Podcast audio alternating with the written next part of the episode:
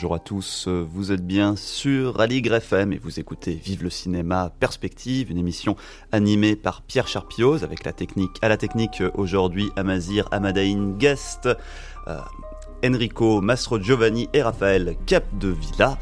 Cette émission, une fois par mois, est consacrée à l'histoire du cinéma. C'est Vive le cinéma Perspective. Nous accueillons une fois par mois donc un historien, un critique, un chercheur en cinéma pour faire un point sur l'actualité de la recherche en histoire des films. Aujourd'hui, nous allons creuser une histoire mystérieuse, une histoire méconnue du cinéma, celle des films qu'on dit expérimentaux, avec l'un des artistes les plus singuliers du genre, le cinéaste Patrice Kirchhoffer, disparu en 2019.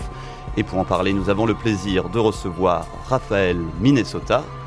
Bonjour Raphaël. Bonjour. Alors vous êtes réalisateur, chef opérateur, vous avez notamment travaillé avec Louis Korecki et Agnès Varda, et vous avez connu, côtoyé Patrice Kirchhoffer au point de lui consacrer un livre, Patrice Kirchhoffer, un cinéma pariétal, paru récemment aux presses du réel. Alors je pense que si je dis le nom de Patrice Kirchhoffer, la plupart de nos auditeurs ne voient pas exactement de qui il s'agit, c'est le cas de la plupart des cinéastes expérimentaux. En un mot, Patrice Kirchhoffer, qui était-ce? Alors, euh, Patrice Kirchhoffer, c'est un, cinéaste expérimental euh, des années 70, enfin, qui a été très actif dans les années 70, et euh, qui est assez, connu un petit peu dans le milieu du cinéma expérimental français parce qu'il a participé et il a dirigé de nombreuses associations, collectifs. Et, mais oui, c'est comme de nombreux cinéastes expérimentaux, c'est quelqu'un qui est malheureusement peu connu du, du, grand public. Et si on doit décrire ce qu'il faisait, ses films, parce que c'est ça l'essentiel, ça, ça, ça, ressemble à quoi un film de Patrice Kirchhoffer alors, euh, un film de Patrice Kirchhoffer, euh, déjà, euh, ils sont tous très différents. il y a plus d'une trentaine de, courts-métrages à, son actif.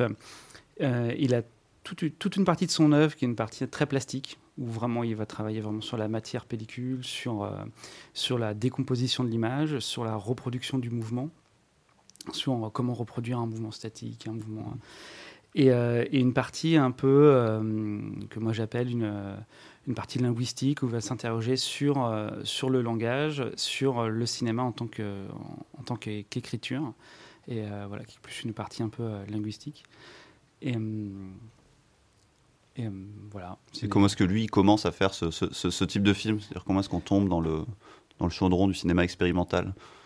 Alors bah, quand, quand, on l'interroge, en fait, on se rend compte qu'il a, il a toujours voulu faire ça, il a toujours, euh, euh, s'est toujours intéressé aux images, aux, films. Et euh, d'ailleurs, dans sa filmographie, quand on lui demande d'écrire sa, filmographie, il, note ses films de famille qu'il a fait, qu'il a fait étant enfant. Donc c'est vraiment quelque chose qu'il a poursuivi dès le début. Et il est complètement autodidacte. Donc il a vraiment refusé de, faire des écoles de cinéma. Il a vraiment totalement appris, tout seul. C'est vraiment un enfant de, la génération 68. Il a refusé de passer le bac. Euh, il voulait pas devenir un patron, il voulait, il voulait devenir ouvrier. Et, euh, et il s'est mis au cinéma de, façon, euh, de façon autodidacte et en commençant un peu par l'animation. Mmh. Oui, ça, il appartient aussi à une mouvance aussi qui émerge dans les années 70 euh, où on a envie d'essayer des choses avec euh, la pellicule, de, de s'amuser, de, de, aussi produire d'autres choses qu'un cinéma narratif comme auquel on est on est habitué. Ça raconte aussi l'époque puisqu'on trouve la même chose dans dans d'autres domaines artistiques que le cinéma. Mais dans le cinéma, il y a le festival Jeune Cinéma qui est l'un des des moments emblématiques du cinéma expérimental. Lui, il appartient à cette mouvance-là, je dirais, du cinéma expérimental des années 70 Alors oui, complètement. Dans, dans, dans, les années 70 en France, il y a euh, vraiment euh, l'émergence d'une génération euh, très active, très productive, très talentueuse aussi, mm. de cinéastes expérimentaux. Et un petit peu poussé un petit peu par aussi ce qui vient des États-Unis avec Jonas Mikas et Stan Brakhage, qui euh, voilà, ont une aura assez forte et qui dépassent un peu les, frontières. Euh, et Patrice, lui, euh, bah, va, vraiment se, plonger un peu dans, cette mouvance et, et il va participer donc au collectif Jeune Cinéma, qui est une association de, distribution de, films expérimentaux. Il va créer la, revue Cinéma Différent, qui est une revue dédiée aux films expérimentaux à cette époque-là.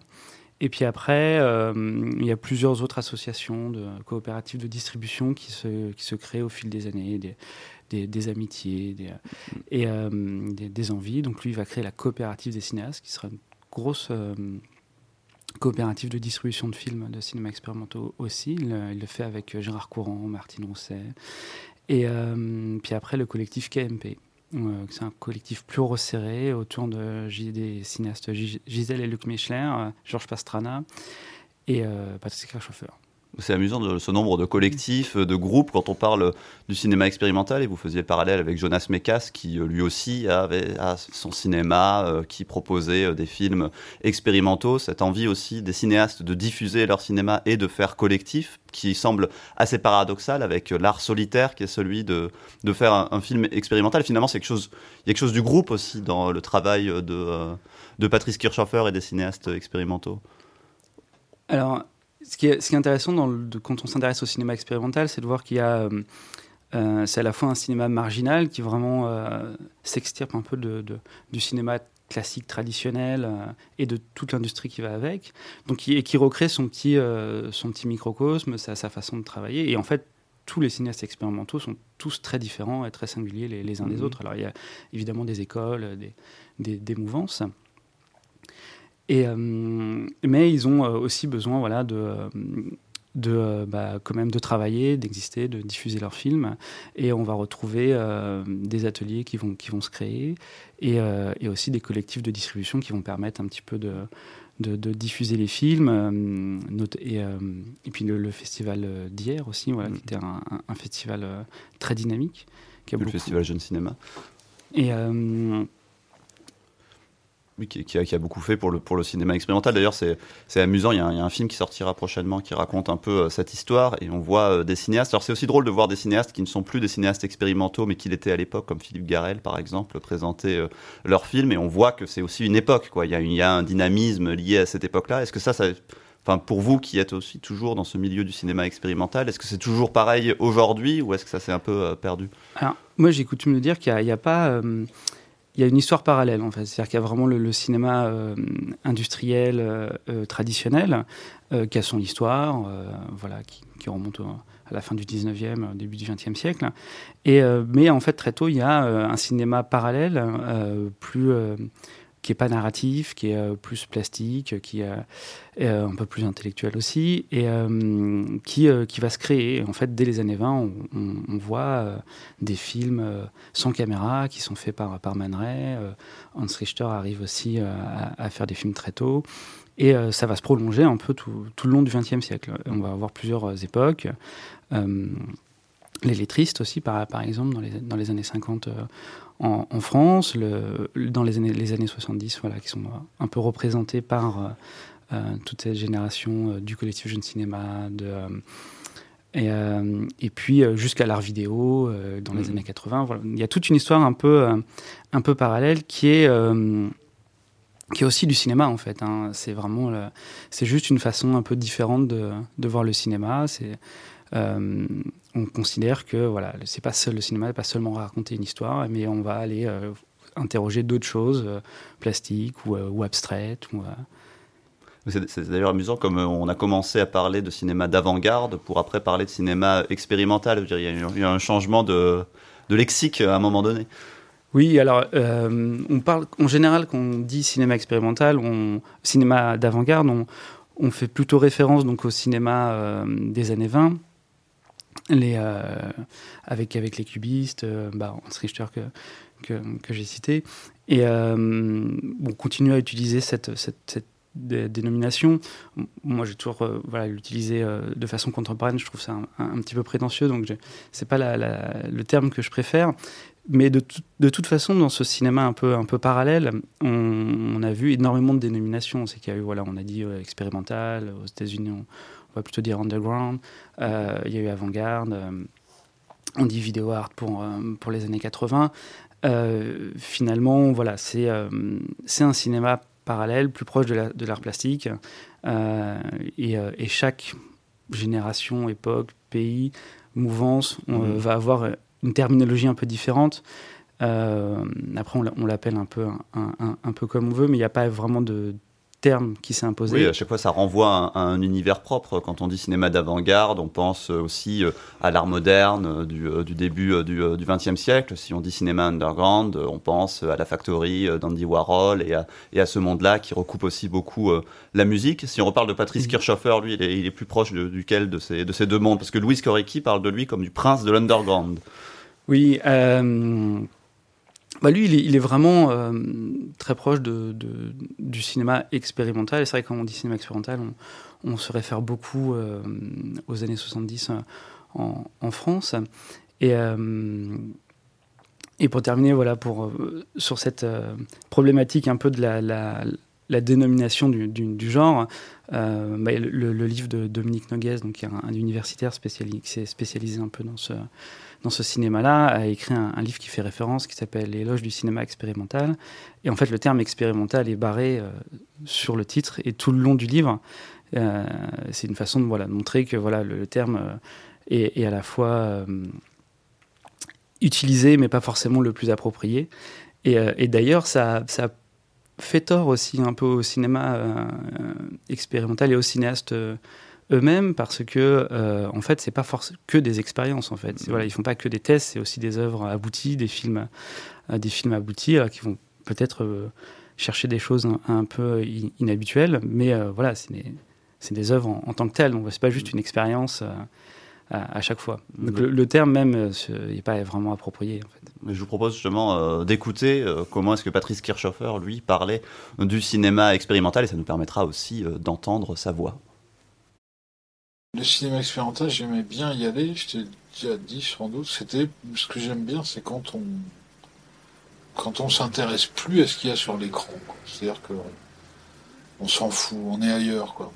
On, est dans un rêve, on n'est plus. Il euh, n'y a pas d'histoire, il a pas de, on n'est pas accroché, on s'identifie plus à rien. Moi, ce que j'aimais bien, c'était c'était le côté euh, un peu pas hypnotique parce que c'est pas le cas, parce qu'on n'est pas fasciné par les images, mais les images et ce qui se passe, il y a un moment, on arrive à s'en moquer totalement, ça n'a plus aucun intérêt, c'est du, bruit, des images, et puis euh, on, part dans une réflexion, euh, des messes d'enfance, moi je, je, sais pas, tu, tu comprends rien, le latin, tu comprends rien, tu sais pas ce qui se passe, on te parle de trucs invraisemblables, et au bout d'un moment, tu t'es plus là, tu décolles, quoi, tu, tu, Et, ça, c'est des, des, des moments extraordinaires, ça les moments où tu peux réfléchir intensément. Euh. on vient d'entendre Patrice Kirchhoffer nous parler euh, de son expérience du cinéma expérimental. Et là que c'est intéressant aussi, c'est qu'on parle souvent d'expérience pour euh, le cinéaste, mais c'est aussi une expérience pour le spectateur de, voir ses films. Et ça, il le raconte bien, je trouve. Oui, j'aime beaucoup ce passage où, Patrice voilà, raconte son, son, rapport au cinéma expérimental. Euh, parce que déjà, ça, décomplexe un peu les, spectateurs, les gens qui ne connaissent pas ce, cinéma-là. Euh, il y a, euh, qui est vu comme quelque chose de très difficile d'accès, parfois un peu voilà, intellectuel et inabordable, alors que, en fait, non, voilà, ça peut être pris de, façon très frontale et, très, très sensorielle, très sensible. Et, c'est aussi voilà, une, une expérience pour le spectateur, et c'est cette expérience, en fait, pour le spectateur qui va ouvrir des portes à, l'analyse, à d'autres sensations, un autre rapport en fait euh, au cinéma qui n'est pas forcément narratif. Ce qui est assez amusant dans les films de Patrice Kirchhoffer, c'est qu'ils ont des titres qui sont à la fois très techniques et en même temps assez euh, mystérieux, mais qui peuvent aussi orienter le spectateur dans sa vision euh, des films. J'en cite quelques-uns sensitométrie, chromaticité, densité optique et même anorexie, termes parfois très clairs, parfois un peu un peu moins clair. Qu'est-ce que ça nous raconte, ces titres sur ces films? Euh, alors c'est vrai que c'est des, des, titres un petit peu euh, abrupts au, départ. C'est euh, beaucoup des, titres qui font référence à, des propriétés de l'image, techniques, voilà, très techniques. Et, mais une fois qu'on a vu ça, chaque euh, titre rentre dans une série et on se rend compte qu'à chaque fois dans chaque série, euh, il va explorer une propriété euh, très spécifique du cinéma, notamment avec la série Sensitométrie qui est vraiment très parlante. il va vraiment s'intéresser à la reproduction du, mouvement, comment on reproduit un mouvement fixe en, et à, travers de, de l'animation et différentes techniques. la série chromaticité beaucoup plus introspective. la série anorexie vraiment dérive un peu sur, sur le langage parce qu'on se rend compte qu'il utilise un peu des images, un peu des images types, des images un peu, un peu mythologiques pour recréer une forme de narration détournée. Mmh.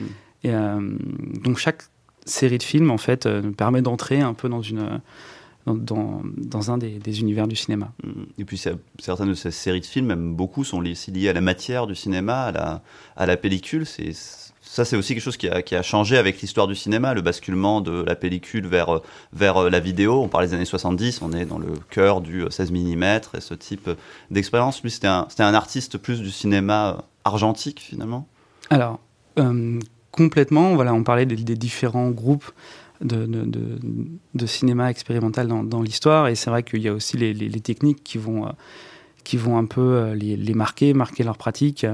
Euh, donc, notamment dans les années 70 avec le 16 mm et dans les années 80 avec l'apparition de la vidéo et, de la VHS, avec, le, avec le vidéo art. Donc, Patrice Kirchhofer, il, s'inscrit vraiment dans, le, dans, cette, dans cette génération de, de la pellicule. Et il va travailler un peu euh, la pellicule comme, comme objet matériel, un peu comme, comme un peintre en fait. Il mm. va travailler, euh, va travailler un, un, tableau, donc il va la décomposer euh, physiquement avec, avec des acides. Il va aussi gratter dessus. Et c'est aussi une façon de d'imposer un peu voilà la, la matérialité du film et euh, il va encore plus loin, c'est que euh, il refuse de faire des copies de ses films. Donc en fait, tous ces films 16 mm euh, n'existent que dans une seule copie pellicule 16 mm, un peu comme un tableau d'un peintre qui ne pourrait avoir qu'une qu'une seule qu'une seule version, qui serait la version originale. Bah là, voilà, il y a la version originale du film qui est qui est la copie 16 mm du film. Et après, dans les années 2000, il va commencer à faire des films euh, numériques avec, avec, les outils numériques euh, qu'on connaît aujourd'hui. Euh, mais tout en gardant un petit peu le, même travail de décomposition, recomposition de la, du mouvement et, euh, et, un gros travail aussi là sur, euh, sur l'aspect de, l'écriture et la linguistique. Vous parlez d'un rapport finalement presque pictural ou en tout cas de, comme des peintures et des, des œuvres d'art, euh, ce côté unique de, de, certains de ces films. C'est vrai que quand on parle aussi aujourd'hui de, cinéma expérimental ou de cinéma d'avant-garde, on pense au travail muséal, des musées d'art contemporain qui s'intéressent beaucoup à ce qu'on appelle l'art vidéo euh, aussi, qui t'a acheté euh, des œuvres comme on achète euh, des peintures. Alors déjà, peut-être première question, c'est les œuvres de Patrice Kirchhofer aujourd'hui, bah, elles sont où puisqu'elles existent dans des œuvres, dans des œuvres uniques? Et est-ce que le monde muséal s'est intéressé à Patrice Kirchhofer et est-ce que lui s'est intéressé au monde muséal? Alors, oui, il y a vraiment un rapport euh, qui est celui proche du, peintre. Et, euh, d'ailleurs, euh, il signait un peu ses, films en les grattant, en grattant la pellicule de ses initiales à, la fin de chaque film. Donc on est vraiment comme, on est proche d'un peintre qui va, qui va signer sa toile. Et pour l'anecdote, en fait, il y a eu à l'apparition du centre Georges Pompidou, donc du Musée national d'histoire de l'art je crois que c'est à peu près en 74, 74-75 dans, ces années-là, euh, le, le Centre Pompidou va s'intéresser un petit peu au cinéma expérimental et, va vouloir acheter des, œuvres. Et il propose euh, à Patrice Kirchhofer d'acheter euh, le film Densité optique, Densité optique 1. Et, et Patrice refuse en fait catégoriquement parce qu'il fait partie de, toute une vague d'artistes qui sont contre le, le Centre Georges Pompidou, qui représente l'institutionnalisation du, marché de l'art. Et euh, il refuse aussi de, vendre ses films, euh, et, parce qu'il refuse d'en faire une, marchandise euh, financière. Et donc ils sont où alors ces films? Alors aujourd'hui, on peut les voir, ils ont été récupérés par l'association Ladcone, qui est un collectif de création et de distribution de, de promotion du, cinéma expérimental. Donc euh, c'est euh, l'Alcon qui a, qui a les, copies 16 mm et ils ont été en, grande partie numérisés. Donc ils peuvent être diffusés dans le cadre de, séances de cinéma régulières. Et c'est eux qui conservent alors le, master du film, la bobine originale? Voilà, les copies 16 originales sont, sont à l'Elcon aujourd'hui et, fort heureusement, voilà, c'est un travail que, que, Patrice a fait à la fin de sa vie. Il, s'est réinvesti dans, dans un collectif de cinéma, donc au sein de l'Elcon. Il a passé beaucoup de temps et il a déposé ses films là-bas et ce qui fait que voilà, c'est une très bonne nouvelle parce que les films sont sauvés. Et, qu'ils maintenant qu'ils sont, qui sont numérisés et qui sont conservés, voilà, ils, vont, on va pouvoir les voir. Mm, mm oui, on peut continuer euh, à les voir et à les, programmer. ces films sont aussi, euh, c'est quelque chose d'important à dire, pas tous, mais, certains euh, musicaux, en tout cas il y a un accompagnement musical qui est, important et qui renvoie aussi à une histoire de la musique expérimentale pour certains, avec des compositeurs comme John Cage ou d'autres qui sont des figures de la musique contemporaine, ou en tout cas de la musique dite expérimentale. On va écouter un extrait d'une musique qui accompagne dont un extrait accompagne le film Sensitométrie 3 en 1975, c'est Four Organs de Steve Reich. Je propose d'en écouter un petit extrait d'une minute.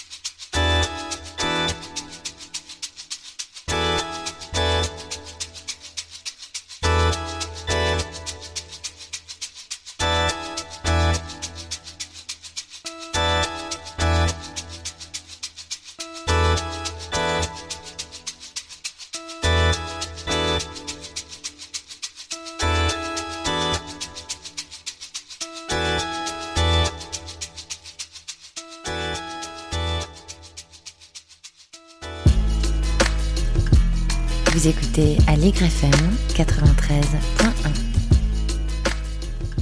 De retour euh, dans Allegre FM sur euh, Vive le cinéma perspective. On est toujours avec Raphaël Minnesota, auteur de Patrice Kirchhoffer, un cinéma pariétal. Et donc nous parlons donc de ce cinéaste expérimental Patrice Kirchhoffer. On vient d'écouter euh, une musique qui accompagnait l'un de ses films.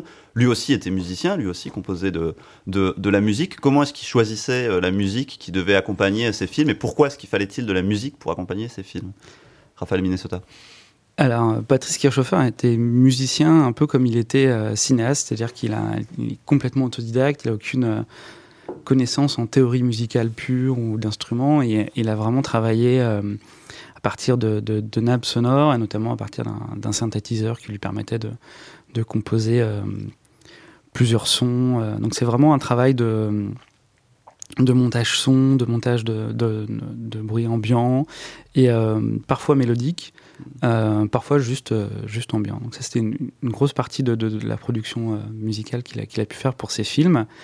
Et, et, à côté de ça, il avait une, passion pour, le, pour la musique hein, répétitive, la musique sérielle, mm-hmm. donc pas mal de Kraftwerk, Steve Reich qu'on vient d'écouter.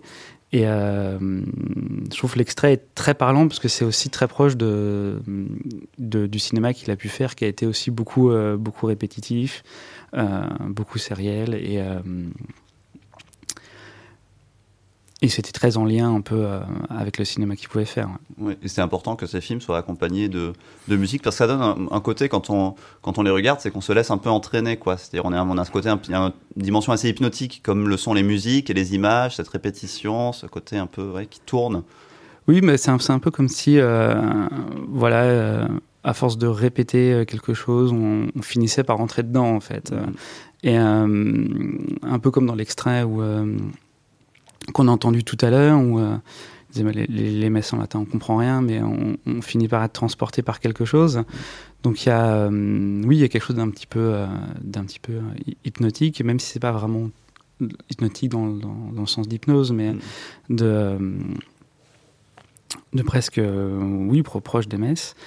Et, et on retrouve ça aussi dans, dans ces derniers films sur le langage, où vraiment il y avait un travail de montage, de montage son entre euh, extraits de films, extraits de, voix, de conférences, de, Jacques Lacan, de Roland Barthes, d'extraits d'ambiance de, sonore et, de musique, et qui, se répétaient comme ça plus ou moins en boucle, parce que c'est jamais exactement la même chose, et qui permet un peu d'appréhender une notion du langage, un rapport au langage totalement différent.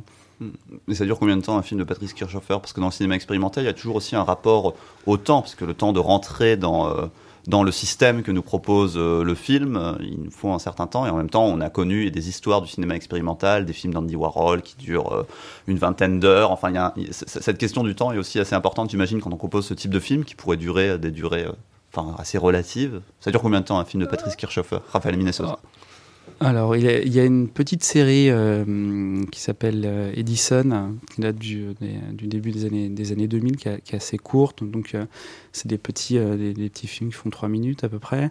Et je crois que les plus longs font une vingtaine de minutes.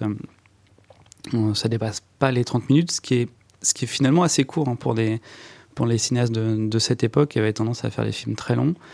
alors, pour l'anecdote, quand, quand j'en parlais avec, euh, avec Patrice Kirchhofer, euh, il racontait que souvent aussi les, euh, les cinéastes expérimentaux bah, vivaient un petit peu, enfin mal, mais ils vivaient un peu de la, diffusion de leurs films. et les films étaient loués pour des diffusions par des coopératives, et le prix des films était aussi décidé en fonction de la longueur et de la durée du film. Donc ça a un peu poussé, euh, voilà, un peu poussé certains cinéastes à rallonger leurs films. du 19e qui écrivaient des, romans très très longs parce qu'ils étaient payés à la page. oui, voilà, il y a un peu cette hypothèse-là qui aurait poussé pas mal de cinéastes à rallonger leurs films. Et, euh, et d'un autre côté, oui, il y avait une, une, fascination pour les expériences euh, qui ont été proposées par Andy Warhol avec, avec des films de 8 heures ou, ou Michael Snow. Et qui étaient un peu voilà, des, des, expériences euh, à vivre. Euh, voilà, mmh. rester 8 heures dans une salle de cinéma. Voilà. Donc, les deux cumulés, on peut se dire que ça a poussé pas mal de cinéastes à, à rallonger un petit peu leurs leur films. Mais vous disiez que certains cinéastes expérimentaux vivaient de la location des films, qu'ils en vivaient mal, mais ce qui veut dire qu'il y a quand même malgré tout une économie, même précaire, du cinéma expérimental. Mais Patrice Kirchhoffer, lui, il était un peu en dehors de cette économie-là. Enfin, est-ce qu'il vivait de, il vivait de ses films ou pas? Alors, euh, oui, alors je connais pas tout le, tous les cinéastes expérimentaux et je sais pas exactement comment, comment ils s'en sortaient tous, mais bon, dans, en général, on connaît peu de cinéastes expérimentaux qui ont fait fortune avec, euh, avec leurs films, ça c'est indéniable. Euh, et alors Patrice Kirchhofer, il était très clair dessus, c'est qu'il avait un métier à côté. lui, il était il était fonctionnaire au ministère de la, Culture et il a travaillé donc euh, toute sa vie pour les, statistiques de, de, la presse, les statistiques des, euh, des, financements de la presse écrite. Et, euh, et c'était un métier qui lui permettait d'avoir, de garder un certain temps libre pour, pour faire ses films. Et il voulait absolument pas, voilà, à la fois lui gagner de l'argent avec ses films ou que d'autres d'autres en gagnent. Mm-hmm. Voilà, ça faisait partie de sa démarche que pour lui, c'était vraiment le la création euh, est profondément, euh, c'est un, besoin vital profond à l'être humain et voulait garder ça euh, pur d'une certaine façon. Oui, c'est intéressant ce, travail de, fonctionnaire en parallèle qui renvoie peut-être un truc, un côté facteur cheval, qui, de, ce besoin de créer en même temps de, de, faire quelque chose et en même temps de conserver son travail et de dire que c'est que quelque chose d'à côté. Enfin, les deux choses sont séparées, quoi, quelque part. Euh, oui, bah c'est vraiment aussi euh, un, des axes à partir desquels je, m'intéresse un peu et j'essaie d'analyser son œuvre, c'est-à-dire qu'il y a les, films en soi, euh, ce qu'ils nous racontent et, ce qu'ils nous disent, et puis il y a la façon dont il les a fait. C'est vrai que de se dire, voilà, d'avoir un cinéaste qui, voulait absolument faire des films seul, de façon artisanale, en dehors du marché de l'industrie, en dehors du marché de l'art, qui voulait peu les diffuser et et, euh, et pas gagner d'argent dessus, qu'est-ce que ça nous raconte en fait? Mm. Et, euh, et ça ce que ça nous raconte, c'est que c'est vraiment euh, l'envie de, de, recentrer sur la création, le désir de création. Pourquoi je fais un film Je le fais parce qu'il y, y, a un besoin, un besoin vital d'écriture, un besoin vital de, de, faire des films.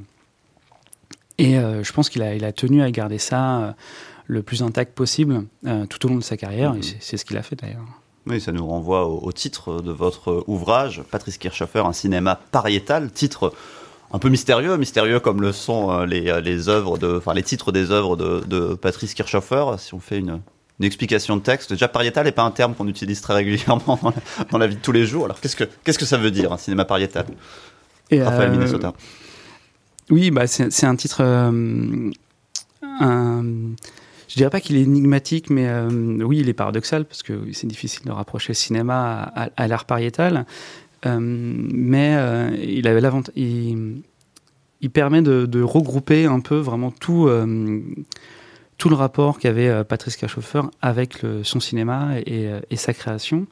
Et il y a un petit extrait j'aime que j'aime beaucoup qu'il avait écrit pour un pour un précis sur le cinéma expérimental où euh, on lui demande à quoi bon faire des images aujourd'hui.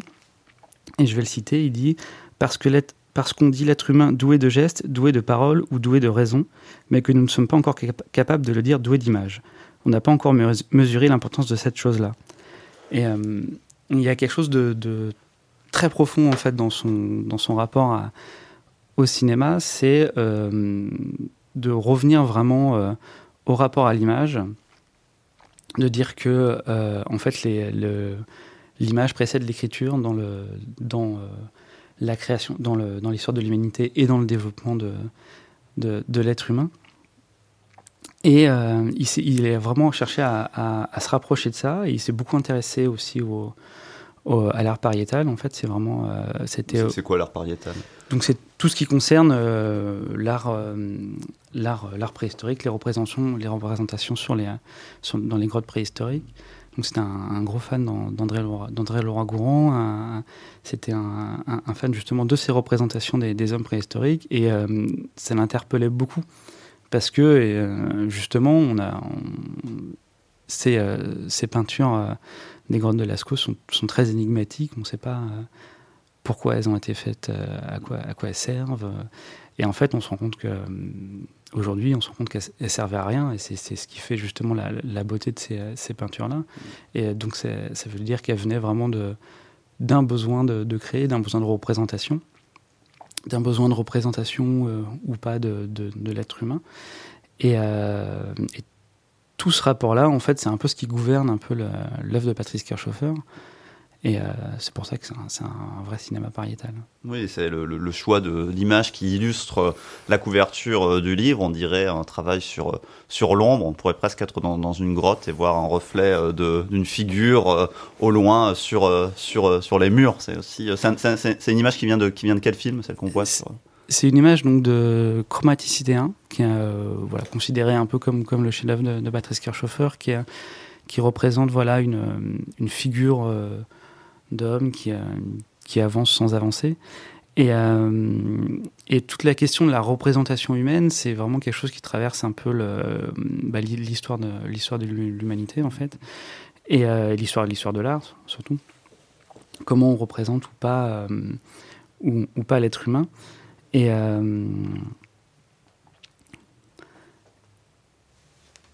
c'est quelque chose qui la représentation parce que c'est vrai que les personnages euh, sont présents dans, dans ces films. Enfin, on voit des, des figures, sont pas vraiment des personnages, plutôt des êtres humains, des figures. Alors, il filme ses amis, par exemple, ou des, personnes autour de lui. C'est quelque chose qu'on retrouve non, chez d'autres cinéastes expérimentaux de, de, de cette période-là. Vous parlez de Gérard Courant, par exemple. On retrouve aussi une, idée de représenter des gens, de filmer des, euh, des visages. Mais lui, il y a aussi une question sur le, sur le mouvement, quoi. Enfin, c'est un déplacement de, de, de personnes dans un espace. Alors, oui, vous, citez le bon terme, en fait. C'est. Euh, c'est jamais vraiment des portraits en fait. Il y a, l'être humain est très présent dans, dans, tous ces films, mais c'est jamais vraiment des portraits. C'est beaucoup des figures. Donc c'est vraiment des, des, représentations assez métaphoriques euh, de, de l'être humain. Donc j'aime bien le, terme de figure pour euh, pour expliquer un petit peu tous les personnages un peu qui qui parsèment son, son œuvre. Et, et c'est en ça qu'il c'est vraiment des, figures symboliques de l'être humain. Donc ils vont, ils vont pas représenter la personne. On peut reconnaître telle ou telle personne qui apparaît dans, dans certains films, mais, euh, mais à la fois ils représentent, euh, voilà, ils représentent toute l'humanité à, chaque fois, puisque euh, il va, il va aller se questionner dans tel ou tel film sur bah, des, questions du rapport à la mort, du rapport au, langage, à l'enfermement du langage, du rapport au, au, au, à ce que, au complexe de Sisyphe, enfin, à pas mal de choses comme ça. Et comment est-ce que vous êtes venu, vous, vous intéresser à Patrice Kirchhofer? Comment vous avez découvert son cinéma? Parce que c'est un cinéma qui, qui, est connu de ceux qui savent, de ceux qui connaissent, mais en dehors de ça, c'est difficile d'accès a priori. Alors, euh, moi, j'ai fait des, des, des, films expérimentaux, donc j'ai déjà un, un, intérêt pour, pour ce cinéma-là. Euh, et puis après, j'ai fait des études d'histoire de l'art et on m'a proposé donc de travailler sur sur Patrice Kirchhofer et euh, je l'ai découvert dans ce cadre-là. J'ai commencé à travailler sur sur son œuvre et puis j'ai pas arrêté depuis. Et vous l'avez rencontré, c'est assez amusant dans les entretiens que vous faites avec lui, c'est que quand on en parle, on a l'impression qu'il y a cette dimension euh, très sérieuse, euh, très grave par rapport à son art. Et comme, comme on l'entendait euh, tout à l'heure, finalement, il a, il, a, pas mal de distance, il, est assez léger. Et quand on l'interroge, vous l'interrogez sur, sur sa cinéphilie, c'est amusant. Il cite, oh, bah, dit, j'aime tout, j'aime, j'aime Matrix, c'est assez drôle. Et euh, bah oui, Patrice, c'était quelqu'un d'assez euh, d'assez drôle en fait et, fort sympathique et euh, et pas du tout pas du tout clivant dans le alors très radical dans, son rapport à sa création et dans ses opinions, mais mais qui ne s'enfermait pas dans une dans, dans, une mouvance et a, ce qu'il aimait bien, c'était euh, trouver euh, dans tous les films ce qui avait de profondément humain, en fait. Et euh, donc, si il le trouvait aussi dans, Matrix, donc dans La Guerre des Étoiles, et voilà, il, il n'oppose pas le cinéma expérimental au cinéma traditionnel. Enfin, voilà, c'est un, un, vrai cinéphile qui s'intéresse au cinéma dans, dans sa globalité. Mmh. Et, et, bien sûr, il y a énormément de chefs-d'œuvre dans, dans le cinéma euh, traditionnel. C'est juste que les moyens d'y parvenir sont, sont, différents. Oui, c'est deux choses différentes, deux choses parallèles. Euh, comme vous dites, le cinéma expérimental, c'est pas des choses concurrentes. Il n'y a pas l'idée on fait ça plutôt qu'autre chose. Le cinéma expérimental est mieux que le cinéma traditionnel. C'est vraiment, il faut, il faut imaginer ça comme deux choses séparées finalement. Oui, bah ça, c'est mon rapport au cinéma expérimental, et puis c'était aussi celui de, de, de Patrice. C'est que vraiment, euh, euh c'est l'idée d'explorer le cinéma dans, dans toute sa sa, sa, puissance créatrice et dans tout ce qu'on peut, euh, tout ce qu'on peut, tout ce qu'on peut faire. Euh, c'est ce qu'a cherché à faire Jean-Luc Godard aussi euh, tout au long de sa mmh. carrière, qui finalement est un cinéaste qui était un peu, un peu entre les deux, un peu inclassable et un, un, petit peu entre, entre les deux. Donc oui, c'est pas du tout de cinéma qui s'oppose. Et Patrice avait très bien compris ça et ça lui permettait d'avoir voilà une, une cinéphilie très large.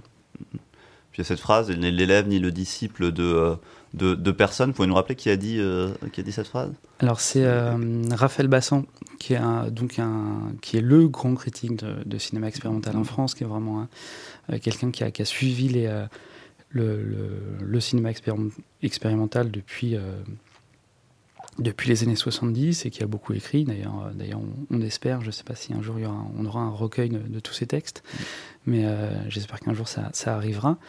Et euh, dans un entretien euh, dans le magazine Bref, euh, voilà, il dit euh, Patrice n'est ni l'élève ni le disciple de personne, ce qui résume bien un peu son rapport, c'est-à-dire qu'il a à la fois son côté autodidacte, vraiment, il a vraiment beaucoup appris tout seul.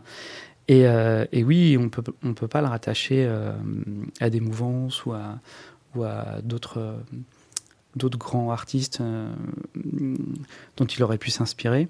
Et c'est vrai que même quand on lui demande, euh, il, va citer, euh, comme source d'inspiration euh, tous les penseurs structuralistes, donc de Jacques Lacan à Lévi-Strauss, en passant par euh, André Leroy, Leroy Gourand, euh, qui ne sont pas du tout des, artistes. Quoi. Mm-hmm. Et il n'a pas de, de, successeur, alors il n'y a, pas de, a pas de personnes qui s'inscrivent un peu dans, dans ce, cette manière d'appréhender, pas tant stylistiquement, mais peut-être intellectuellement, le, le cinéma aujourd'hui. Ce qui renvoie peut-être à une autre question plus générale, c'est qu'il appartient à un courant, celui des années 70. Est-ce que aujourd'hui, le monde du cinéma expérimental, est-ce qu'il existe encore? Est-ce qu'il y a encore des, des, gens qui créent, je veux dire, des jeunes gens? Et euh, Alors aujourd'hui, je connais pas de, de cinéaste. Enfin, il n'y a pas de cinéaste à ma connaissance qui se revendique. Euh, voilà, qui ouais. se revendique officiellement euh, euh, comme, comme, comme disciple de, de Patrice Kirchhofer. Euh, il y, en a peut-être, ou il y en aura peut-être. Hein. Et, et, oui, aujourd'hui, le, cinéma expérimental continue d'exister. les, les, les coopératives qu'on a citées, comme Lincoln, le collectif Jeune Cinéma, continuent d'exister et, et d'autres cinéastes continuent de, de, faire des films. Après, voilà, avec euh, tous ces cinéastes-là, sont aussi le, fruit d'une époque. On parlait du, 16 mm pour les années 70. Bah, c'est vrai qu'aujourd'hui, on a Internet, on a le, numérique, on a, on a YouTube, et tout s'est beaucoup ouvert aussi euh, grâce à ça, ce qui, est, ce qui est une bonne chose. D'ailleurs, si on veut voir des, films de, Patrice Kirchhoffer, il y, a, quoi comme, comme opportunité? Vous dites que c'est effectivement Lightcone qui, euh, qui les distribue, mais concrètement, si là, demain, quelqu'un qui nous écoute se dit, bah tiens, je veux voir, je veux voir à quoi ça ressemble, parce que c'est vrai que c'est beau d'en parler, mais il faut aussi voir, c'est très visuel. Euh. Oui, c'est vrai. Alors il y a quelques extraits en, ligne sur le site euh, de l'Alcone. Donc ça, il y a déjà une, une façon de, de, découvrir un peu quelques images. Il y a aussi un, reportage euh, Arte. Oui, de court-circuit. Bah, avec Nicole Brenez, qui est aussi une des grandes spécialistes du cinéma expérimental et qui préface votre, votre ouvrage et qui décortique plusieurs de ces films euh, en, même temps qu'on les voit. C'est assez intéressant. Euh, oui, donc ça permet de, découvrir un peu, un, peu ces films. Euh, après, je pense que si quelqu'un veut vraiment aller, aller voir les films, il faut, faut, aller, faut contacter l'Icon et, mm. et, voir avec eux. Et, de toute façon, Patrice ne voulait pas que les films soient complètement sur Internet, mm-hmm. en, dans une distribution libre. L'idée, c'était quand même que ce soit des films soient vus dans un contexte de qualité, dans une salle de cinéma. C'était vraiment des films qui, sont, qui, sont, ont été faits pour être vus au cinéma. D'accord, ça c'est aussi assez important, parce que c'est vrai qu'aujourd'hui, des films expérimentaux, on les voit pas forcément euh, qu'au cinéma, on les voit dans des dispositifs euh, assez euh, variés, donc c'est vrai que c'est des films au cinéma, ça comptait pour lui. Et bah dans, les, dans la... Dans, l'histoire du cinéma expérimental, même dans la, façon de d'ouvrir un peu les, possibilités du cinéma expérimental. On a, on a, on a vu énormément d'exemples où en fait le, cinéma est sorti un peu des écrans, euh, mais dès les années, dès les années 50 avec, avec euh, euh, le film. le film est déjà commencé de Maurice Lemaître, qui, qui mélangeait un petit peu des formes de happening dans la salle et, et sur l'écran. Et, euh, et, oui, après, euh, on l'a vu, ça s'est développé avec, des expositions, etc. C'est vrai que là, on, se rapproche plus de, l'art contemporain, où euh, on va aller voir un peu des, films un peu dans des, formes un peu muséales. On pense à Bill Viola, qui, est aussi un, très bon exemple. C'était pas le cas du cinéma de Patrice Kirchhofer, qui, qui, était resté vraiment sur un cinéma de salle.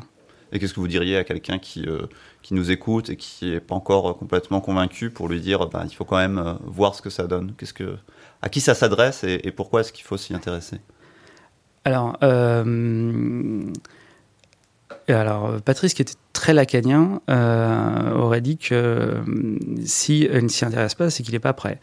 Et il n'a pas aller à convaincre les gens et que quand les gens seront suffisamment convaincus par eux-mêmes, ils iront s'y intéresser. C'est une, une bonne manière. Bah, on espère que, que ça vous a, malgré tout, peut-être que notre échange vous a euh, convaincu. En tout cas, euh, merci beaucoup d'être venu nous voir à FM, Raphaël, Minnesota. Je rappelle que votre ouvrage, Patrice Kirchhofer, un cinéma pariétal, est disponible aux presses du réel. C'est un beau cadeau de Noël pour tous les fans de Patrice Kirchhofer, de cinéma expérimental ou ceux qui ont envie un peu de, de creuser ça euh, plus en profondeur. C'est donc ainsi que s'achève euh, notre émission. Je vous remercie de nous avoir écoutés. On retrouve Vive le cinéma une fois par semaine et nous on se retrouve le mois prochain. Et là on se quitte avec Brian Eno, By This River.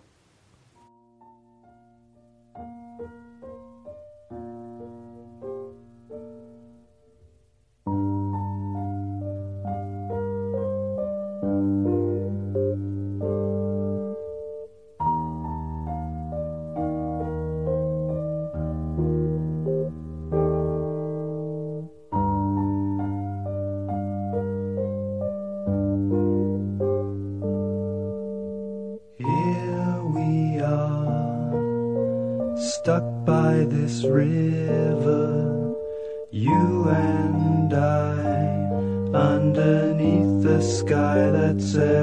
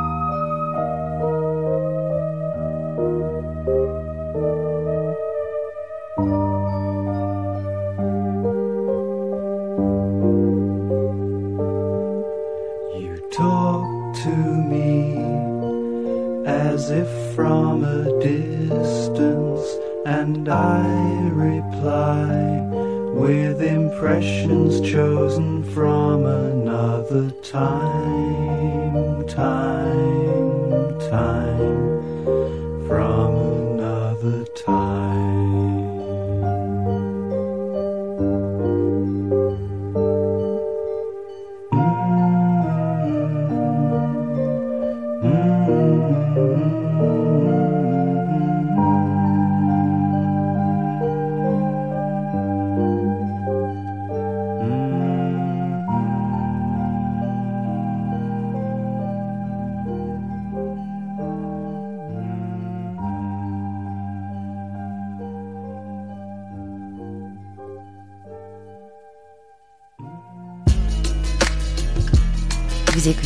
Allegre FM 93.1.